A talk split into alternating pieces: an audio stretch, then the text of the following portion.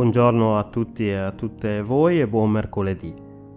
Quest'oggi vi propongo di meditare su uno soltanto dei due passi suggeriti dal libretto Un giorno una parola, che è quello al Salmo 91, versetti 1 e 2. Così scrive il salmista. Chi abita al riparo dell'Altissimo riposa all'ombra dell'Onnipotente. Io dico al Signore, tu sei il mio rifugio e la mia fortezza, il mio Dio in cui confido.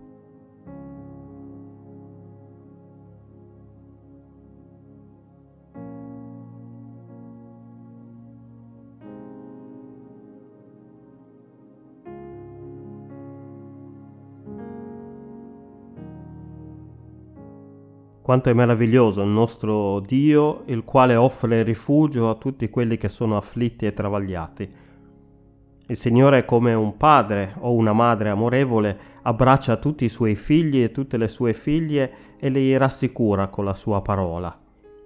Come una chioccia che copre i suoi piccoli pulcini per assicurarli e per proteggerli dal pericolo, anche il nostro Dio ci raccoglie sotto la sua grazia e ci custodisce come figli e figlie da Lui amati.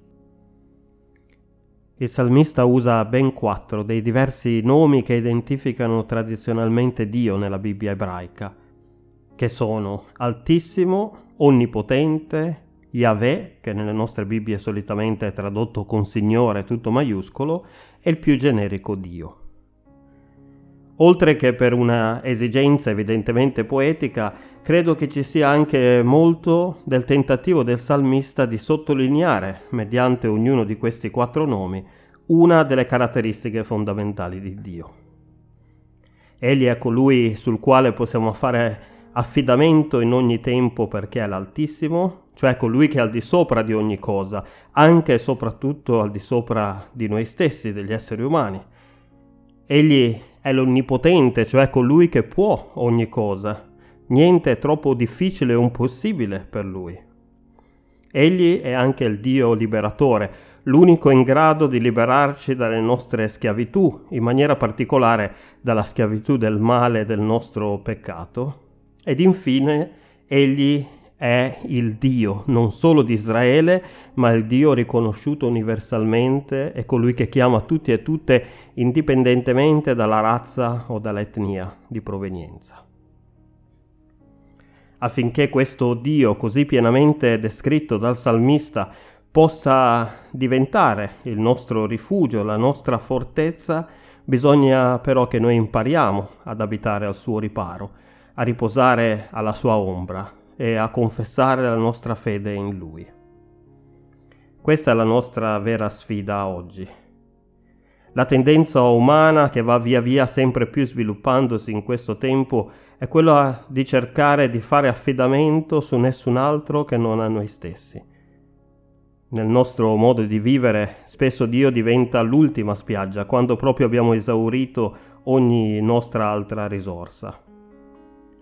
Per la maggior parte del tempo cerchiamo di ignorare l'aiuto e il sostegno di questo Dio, forse anche un po' per il timore che egli possa interferire troppo sulla nostra vita e cerchiamo allora invece di cavarcela da soli fino a quando non ne abbiamo proprio più.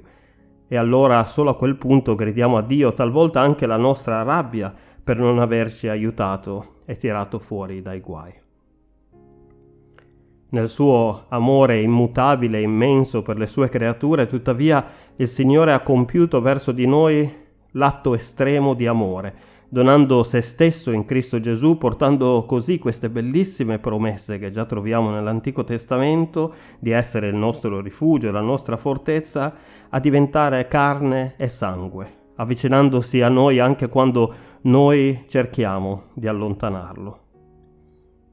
La parola che si fa carne è una parola che accoglie gli emarginati, gli ultimi, gli oppressi, tutti quelli che hanno bisogno di un rifugio da abitare. Il Signore, il Dio Altissimo Onnipotente, vuole prendersi cura di noi e per dimostrarlo ha mandato suo figlio Gesù a portare un messaggio di grazia, di amore e di accoglienza.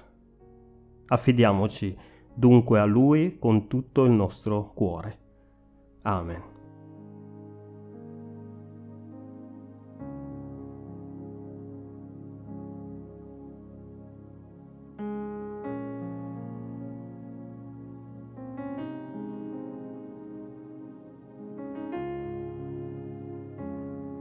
Per la nostra preghiera conclusiva userò le parole di Magdalena Sibilla Rieger contenute nel lezionario per oggi.